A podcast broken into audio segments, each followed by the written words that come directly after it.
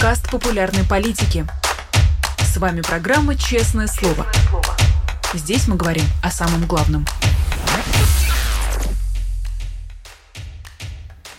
17 часов и уже 8 минут в Москве. Вы смотрите «Честное слово» на канале «Популярная политика».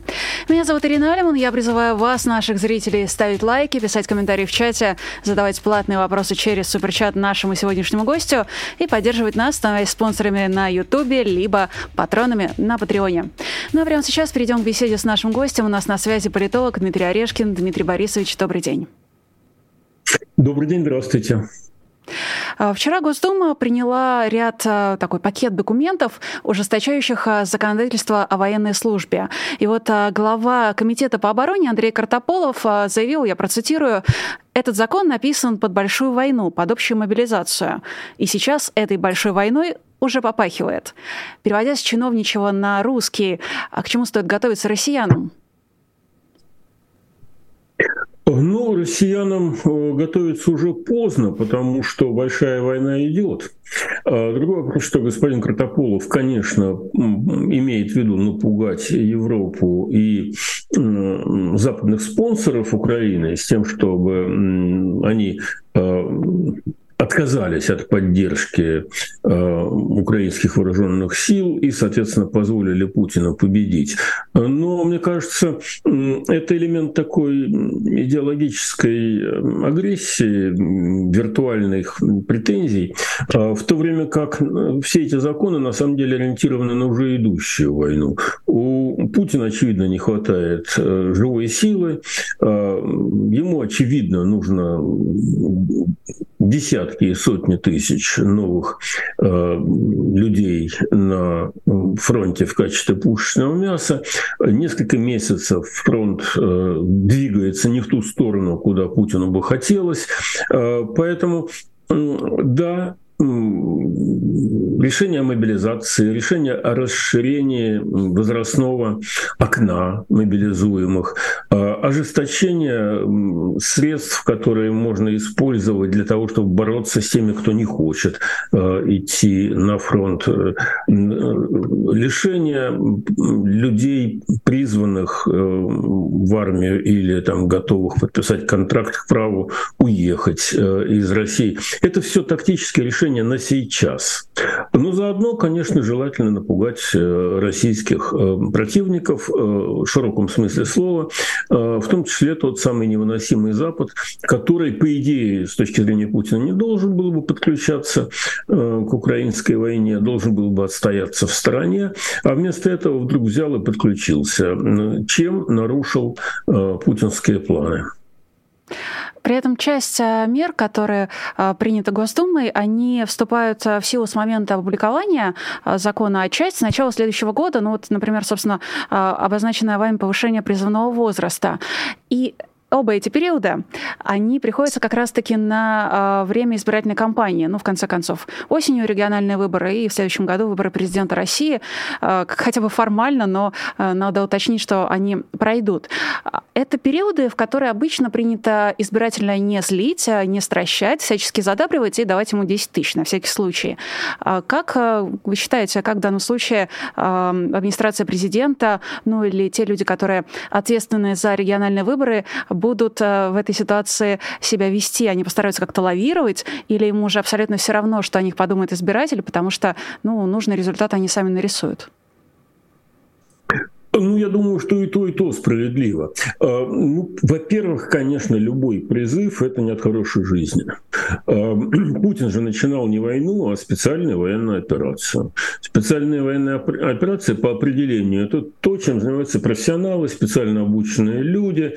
А, и имелось в виду такой вот э, легкая, быстрая, трех-пятидневная, может быть, двухнедельная, неважно, именно специальная операция с помощью скальпеля, а, прийти, захватить, прогнать э, Зеленского, посадить какого-нибудь, там, не знаю, э, сторонника э, Путина, неважно, какая его фамилия, кого угодно, от Царева до, скажем, Януковича, и уйти с победным выражением на лице не сработало, Блицкрик не получился. Больше того, не сработала и идея захвата, соответственно, там существенных территорий, потому что из того, что было проглочено в начале операции, половина уже территорий уже потеряно. Ну, а в остальном мы видим, что действительно дела плохи для Путина. И, конечно, нет хорошей жизни, он вынужден объявлять вот эти псевдомобилизационные усилия. Естественно, их мобилизацией не назовет, и никто их не назовет. А, но де-факто это тот самый ЧОС э, с понятной целью. Нужно, нужно набрать еще пушечного мяса. Поэтому, конечно, это нет хорошей жизни. Конечно, это не вовремя с точки зрения проведения выборов. Но перед такой вещью, как э, военная необходимость, э, все остальные необходимости отходят на второй план. Э, региональные выборы не предмет головной боли для Путина, потому что, э, во-первых, э, никаких региональных элит, независимых, контрэлитных организаций, которые могли бы выдвинуть каких-то серьезных игроков, уже не осталось. Последнее содрогание такой вот региональной демократии – это случай того, что называлось фургал, да, значит, его напугали, его посадили, его устранили. Больше охотников ссориться с центральной властью нет.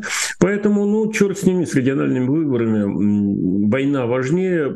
Приходится проводить эту самую э, мобилизацию. Хотя, конечно, настроение избирателям это не прибавит. Но просто Путин уже находится в таком состоянии, когда от избирателя он практически не зависит.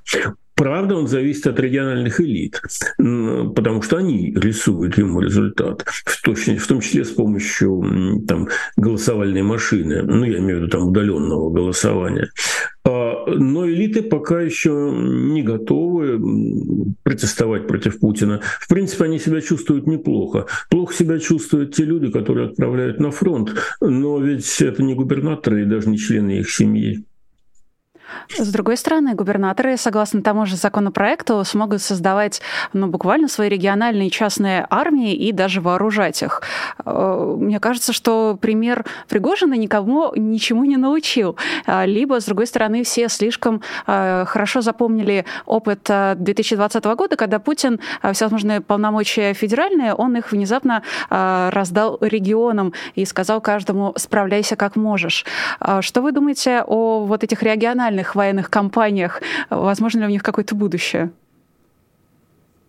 Э, это тоже нет хорошей жизни, потому что если э, Пригожинская эпопея э, формировалась там, ну, практически почти 10 лет, и, конечно, это была никакая не частная армия, как будто бы Пригожин на свободном рынке где-то в Британии, там, в Китае или в Соединенных Штатах покупал вооружение. Нет, конечно, он получал его бесплатно из э, российских арсеналов. А единственное, что было там частного, это его право финансировать и, соответственно, платить э, больше своим э, военным специалистам, чем действующая армия. А, так что, конечно, это была форма государственной армии, но просто это было удобно Путину, потому что не всегда можно влезать э, официальными армейскими структурами, например, куда-нибудь в Африку, а частная армия, ну что делать, как бы так вот, договорились местные власти, пригласили к себе господина Пригожина. Э, механизм оказался, на удивление, эффективным с точки зрения Путина до тех пор, пока не влезли э, в Украину. Вот там, да, Пригожин решил поставленную перед ним задачу, взял Бахмут, принес как бы этого зайца как хороший хорошая гончая собака хозяину, положил ему под ноги, но после этого потребовал к себе большего внимания, и кончилось это все известно чем. А Путин извлек уроки из этой истории. И, конечно, губернаторские армии, они не такие сильные. Пункт первый. Пункт второй, конечно, у них не будет такого вооружения, как у Пригожиной. Конечно, там не будет ни самолетов, ни танков, потому что все они будут на линии фронта. Пункт третий – это в рамках отката всей российской политики и культуры политической, ну, на столетия назад. Потому что, по сути дела, мы имеем дело с тем, что называется народное ополчение. А в 21 веке, и как раз это мы с вами очень убедительно наблюдаем перед собой, воюют профессионалы. Те, которые готовы, обучены, умеют пользоваться разного рода сетицентрическими системами войны, налаживают взаимодействие наземных, воздушных, разведывательных, и еще бог знает каких войск. А, и от того, что у каждого губернатора будет там какое-то потешное войско, вооруженное автоматами Калашникова или деревянными винтовками, а, конечно, э, мощь военная России не возрастет в 21 веке. Но появится дополнительный мобилизационный ресурс. А, на губернаторов, по сути дела, возлагается ответственность за то, чтобы они набрали определенное количество парамилитарных э, людей, э, которых очень легко будет в нужный момент э, подвести под договор, под то, что называется добровольческие договоренности с армией и бросить на фронт. Теоретически они должны быть подготовлены. Практически они, конечно, не будут подготовлены, потому что у губернаторов нет ресурсов для того, чтобы их как следует обучить, подготовить, покатать на танках, научить офицеров работать работать с, э, с современными средствами связи, с компьютерными командами и так далее. Э, это просто закрытая форма мобилизации, э, ответственность на которую делегирована в регионы, только и всего.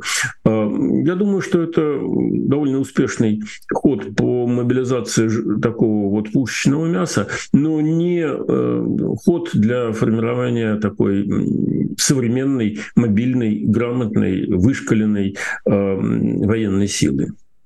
Правильно ли я поняла, что, на ваш взгляд, мобилизация, вторая волна мобилизации не будет похожа на первую? Они не объявят среди, как гром среди ясного неба, как это было 21 сентября 2022 года, но э, эта вторая волна будет проходить, скажем так, разнонаправленно на разных уровнях. И на уровне э, губернаторов, э, вот с этими губернаторскими военными компаниями, и на уровне как раз том, которому поспособствовал теперь Картополов, и Госдума, принимая законопроект о изменении э, призывного законодательства, э, мне показалось, э, судя по вашим словам, что новая волна будет куда более продуманной и действовать будет в разных направлениях. Так ли это?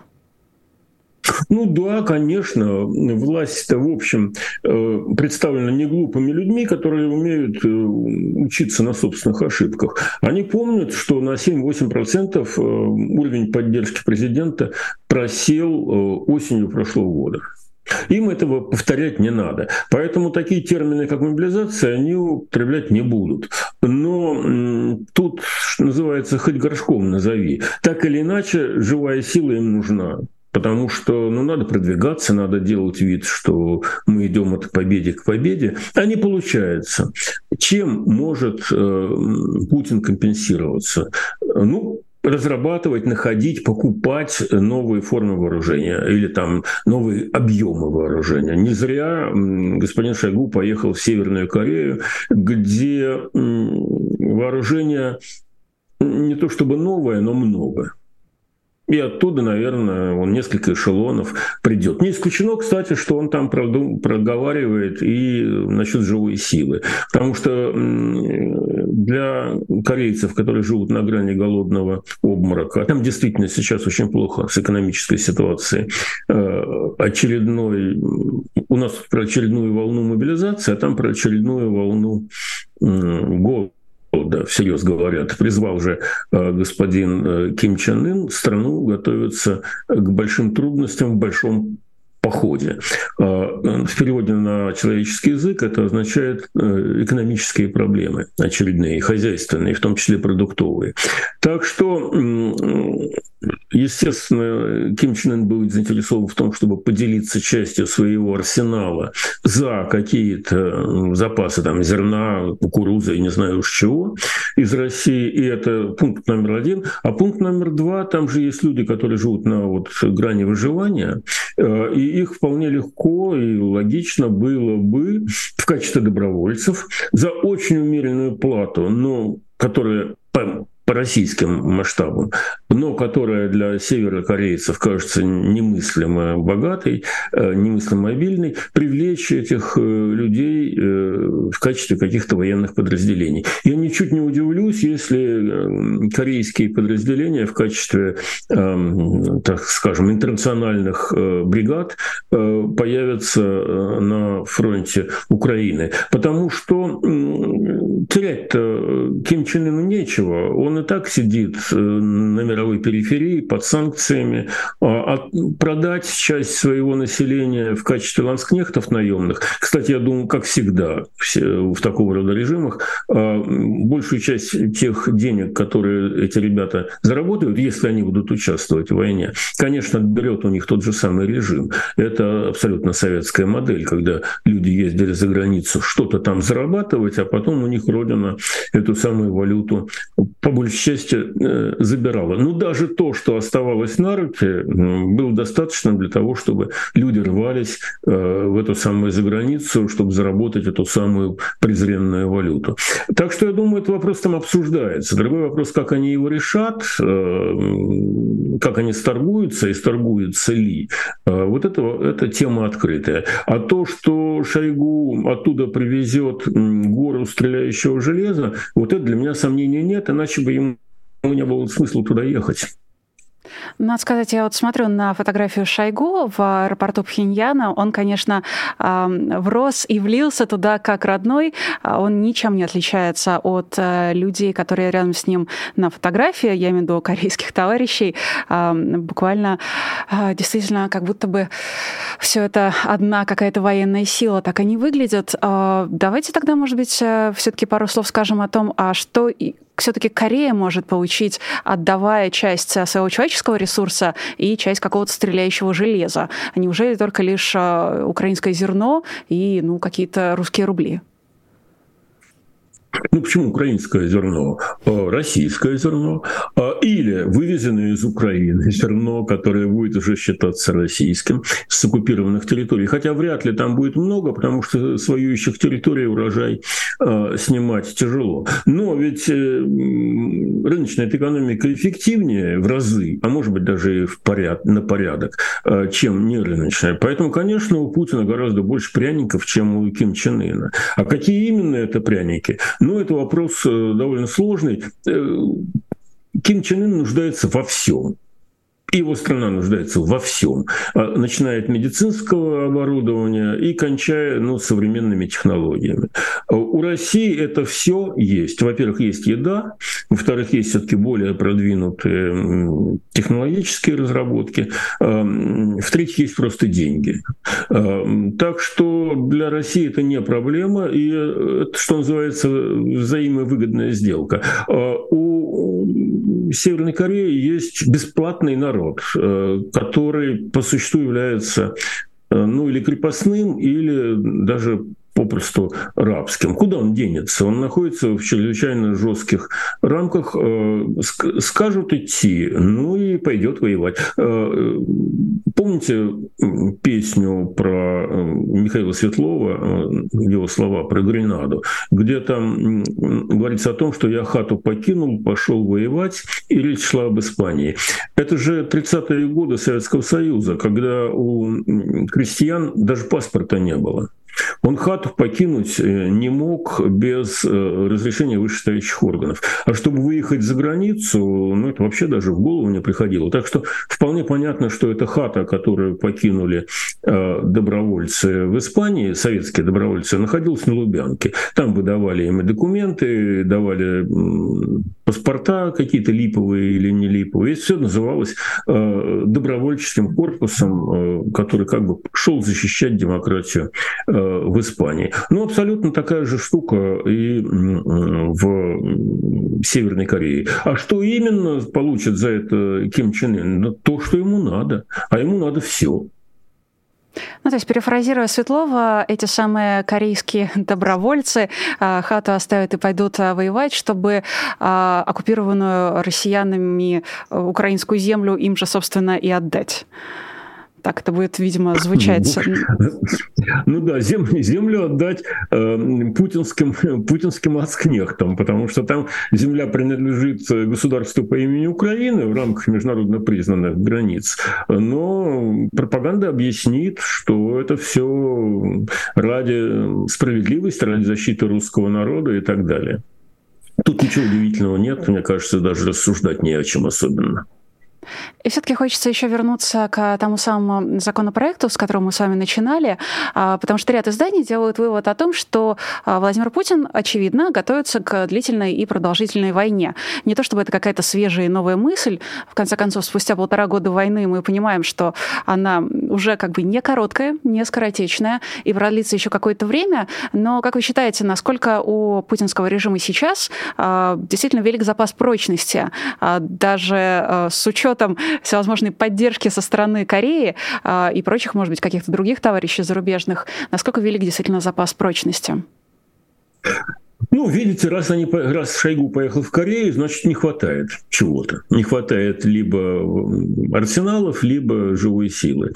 А, так что говорить о том, что запасы бездонные, я бы не стал. В то же время говорить о том, что вот Путин на последнем издыхании язык на плече, и он уже проиграл эту войну, вот как войну, тоже нет оснований. Потому что ну, Россия все таки очень э, большая страна, богатая страна, ресурсов хватает, э, нефть и газ все таки в хорошей цене. А, удается на кривой козе объехать санкционный режим, хотя, конечно, все это дороже, неэффективнее и прочее, но западные технологии через Киргизию, через Белоруссию, через Казахстан, как угодно еще, через какие-то африканские или азиатские страны оказываются в России, и она может производить и ракеты, и другие э, виды, э, опять же, э, смертоносного железа. Э, так что я думаю, что на несколько месяцев, на год, может быть и больше, ресурсов хватит. Другой вопрос, что с каждым месяцем все больше жертв, э, все хуже с деньгами, потому что ведь за все это приходится платить. А военная экономика, она всегда разрушительна. Платить обычно государство может, если оно что-то удачно продает, получает какую-то прибыль или налоги, если речь идет о э, частной экономике. А, и таким образом получает государственный бюджет, который можно тратить на войну. А, но когда ты вместо того, что производится на продажу, производишь танк, то тебе надо платить э, геологам, которые ищут руду, столеварам, которые плавят сталь, а, оптикам, которые строят прицелы, металлургам, которые куют там всякие детали для этих танков, инженерам, которые все это собирают, рабочим, транспортникам для того, чтобы этот танк э, совершенно бесплатно разбили на линии фронта. То есть деньги за это заплачены, а в казну ничего не возвращается. Поэтому все воюющие государства а, вынуждены или брать займы, или печатать деньги. А чаще всего они делают и то, и то. А, займов путинской России не дают. Ну, может быть, только там какой-нибудь Иран может это сделать, или Китай. Соответственно, приходится печатать. Ну, собственно говоря, мы и видим то, что происходит с рублем. 100 рублей за евро, и, по-видимому, этот процесс дальше будет продолжаться, потому что деньги-то придется подпечатывать, соответственно, они будут дешеветь, а, потому что они не обоснованы той экономической продукцией, которую государство производит. А производить ее надо много. И она в экономическом смысле бессмысленна, потому что не продается, не приносит прибыли. Соответственно, накапливаются экономические проблемы, накапливаются демографические проблемы. А, люди будут э, уезжать, будет накапливаться разочарование. Но если мы говорим про широкие народные массы, то это еще не сейчас. Вот другой вопрос, что и генералы, и региональные элиты, и медийные элиты, и тем более бизнес-элиты понимают, что лучше и яснее понимают, чем широкие народные массы, что Путин уехал в тупик. Вот это важно, потому что и воякам, э, и медийным, и региональным начальникам э, было бы хорошо объяснять своим подчиненным, что мы победили. Мы победили, значит, мы правы. А, а победы-то нет. И людям среднего управляющего звена, ну, на уровне, условно говоря, полковника, если мерить э, военными мерками, или там какого-нибудь э, государственного начальника среднего уровня, все труднее э, руководить, э, выполнять вот эти распоряжения. Э, им приходится работать все больше, на них все чаще орут, э, их угрожают посадить за неэффективность каких-то там шагов. А победа-то где? Результат где? Поэтому элита начинает поскрипывать, в том числе и вооруженные элиты, мы видели это на примере господина Пригожина и э, тех, кто за ним или рядом с ним стояли. Струсили или не струсили, это другой вопрос. Но ведь э, Суровикин, Мизинцев, э, там, Иван Попов и многие другие генералы куда-то исчезли. Э, это значит, что у власти есть сомнения в их лояльности. Потому что генералы лучше всех понимают, что на самом деле там происходит и на что на самом деле можно рассчитывать. Но точно так также бизнес-люди, они же понимают, что да, придет Путин, заберет, потребует еще раз еще больше денег, придется ему давать, куда денешься, в расчете на то, ну что хотя бы там треть от доходов или четверть доходов все-таки останется этим самым олигархом. Но раньше они жили гораздо свободнее и чувствовали себя гораздо влиятельнее, а сейчас на них топнули ногой, значит, они, плача э, и утирая э, слезы портянкой, лезут э, к себе под кровать, достают мешок, складывают туда валюту и несут ее, значит, э, державе. Вовсе не испытывают этого большой радости. Но они же ничего не могут сделать, у них нет никаких прав. У них нет невозможности финансировать политические партии, ни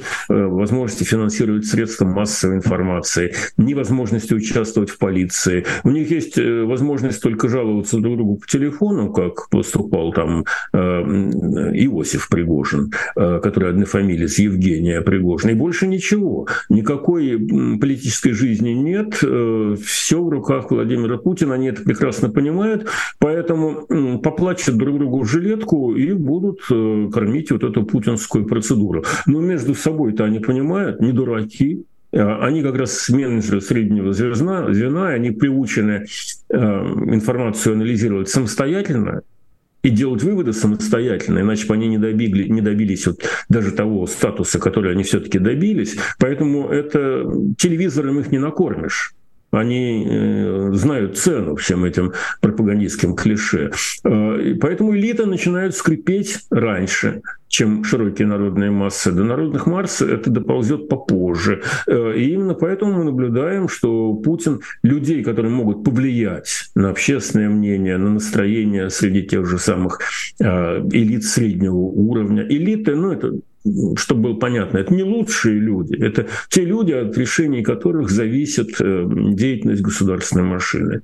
А вот эти вот, э, в кавычках, элитные граждане уже понимают, что заехали немножко не туда. Но до смерти боятся об этом говорить. А тех, кто смеет говорить, будь то Гиркин, будь то Кагарлицкий, будь то еще кто-то, или делают иностранными агентами, или сажают, или убивают, э, или еще каким-то образом запугивают. group Мы с вами очень коротко проговорили про региональные выборы, а, но хочется еще, возможно, тоже не очень широко, но упомянуть выборы а, президента России. На самом деле я имею в виду, конечно, процедуру аккламации, которую принято называть а, выборами президента России в последние годы. И хочу понять, на ваш взгляд, самому Путину эта процедура вообще важна, нужна, необходима? Или, может быть, раз уж важна. военное время, раз уж военное время, может, ну их эти выборы?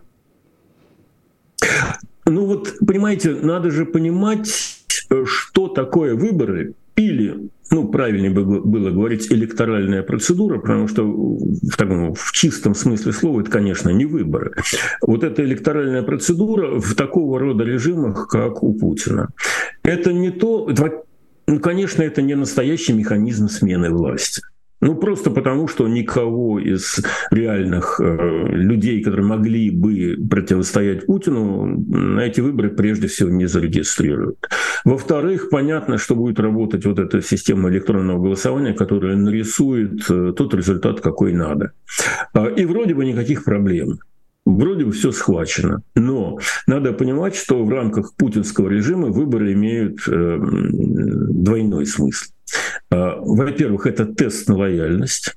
И каждый губернатор понимает, что если он покажет цифру меньше, чем у соседей, заметно меньше, то это будет воспринято как его неэффективность. Это будет крест на его административной карьере. Поэтому он из шкуры вылезет, но каким угодно методом э, нужную цифру нарисует. Так же, как в советские времена, те же самые, ну, не губернаторы, тогда это называлось секретари обкомов, э, показывали там цифры восхитительного экономического роста. Яйценоскости, удоев, там, урожаев и так далее. В стране, грубо говоря, жрать было нечего. Ну, так, в широком смысле слова с голоду уже в советские, поздние советские времена никто не помирал, в отличие от сталинских и ленинских, но всегда в магазинах был дефицит. Но в цифрах-то было все отлично. Так вот, э, для центра очень важно, какая будет цифра, потому что это означает, что ситуация под контролем. Какая центру, путинскому центру разница, каким способом губернатор какого-то региона рисует эту цифру? Пусть как э, Кадыров э, вообще с неба берет свои 92%.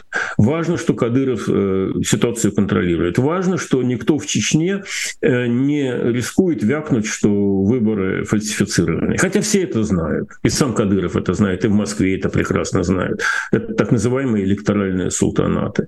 Ну и остальные вот регионы то же самое. Для, они вож, должны показать, что ситуация под контролем.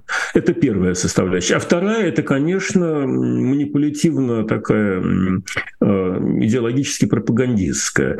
А, как товарищ Сталин в нужный момент говорил, ну как же, ведь э, весь советский народ в количестве 99,9 э, поддерживает нерушимый блок коммунистов и беспартийных. И любой западный журналист был вынужден заткнуться. Ну вот да, вот цифры, вот выборы прошли.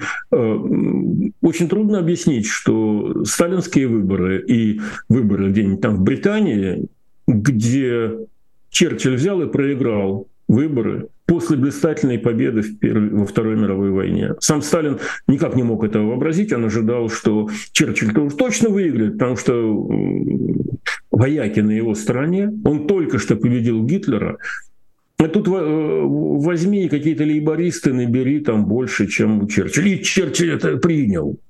Для Сталина это было немыслимо, потому что он мог просто вывести на улицу войска, там, привлечь военно-морской флот, и, и все. Сталин бы именно так и поступил. А Черчилль в другой культуре воспитан, э, и он не набрал достаточное количество голосов, и вот, овеянный пороховым дымом победы, э, был вынужден уступить пост премьер-министра. Правда, потом он вернулся на следующий э, цикл, но это было все в рамках вот той самой британской дипломатии. Так вот, российский выбор — это совсем другое. Тем не менее, это электоральная процедура, которая имеет свое значение и имеет влияние на то, как работают э, взаимодействия элит. Э, я уже говорил, что каждый региональный начальник хочет показать свою эффективность, но и в центре тоже внимательно смотрят на то, что получилось, потому что э, все врет, социологические замеры врут, выборы тоже врут, но они дают основания власти думать, э, ситуация находится э, под контролем или нет. И в этом смысле выборы имеют значение, если не обольщаться и не ожидать, что ты с их помощью можешь изменить политический курс в стране. Нет, нет, ни в коем случае. Но ты можешь испортить настроение или своему региональному начальнику,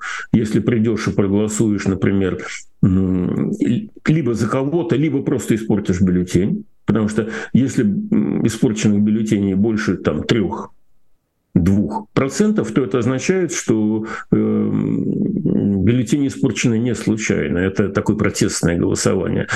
А из, превратить испорченный бюллетень в неиспорченный очень сложно. Гораздо проще не испорченный бюллетень сделать испорченным. А, э, и вот тут надо понимать э, пределы возможных фальсификаций. Если ты пришел и испортил бюллетень, э, в 90% случаев он так, так и останется они могут вбросить другие бюллетени, они могут перерисовать результаты, но э, испорченный бюллетень, он лежит. Можно его растворить среди других бюллетеней, но масштаб вброса это ведь тоже ограниченный. Поэтому если бы люди хотели испортить настроение своему региональному начальнику или московскому начальнику, то выборы представляют им такую возможность. Только не надо обольщаться и не надо думать, что вот ты с помощью этих выборов можешь убрать путинский режим. Нет, нет, конечно. Ты можешь только испортить ему настроение. Похоже, это единственный доступный россиянам способ а, каким-то образом достучаться до власти и что-то и сказать, а, по крайней мере, тот, который вы подсказали. И спасибо вам большое за эту беседу. А, у нас на связи был политолог Дмитрий Орешкин. Спасибо, Дмитрий Борисович. Друзья, напоминаю, что вы смотрели «Честное слово». Оно действительно подходит к концу, но не подходит к концу эфирная сетка и еще эфирное вещание популярной политики. Сегодня 18 часов. Смотрите спецэфир на канале «Популярная политика».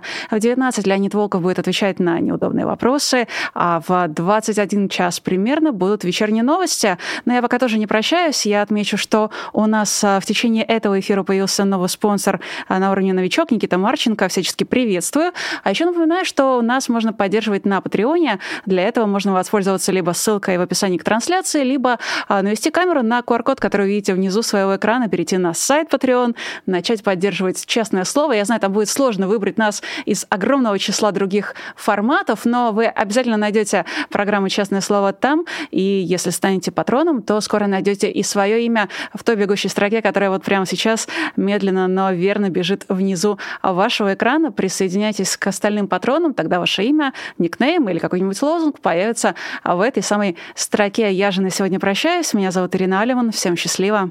Пока.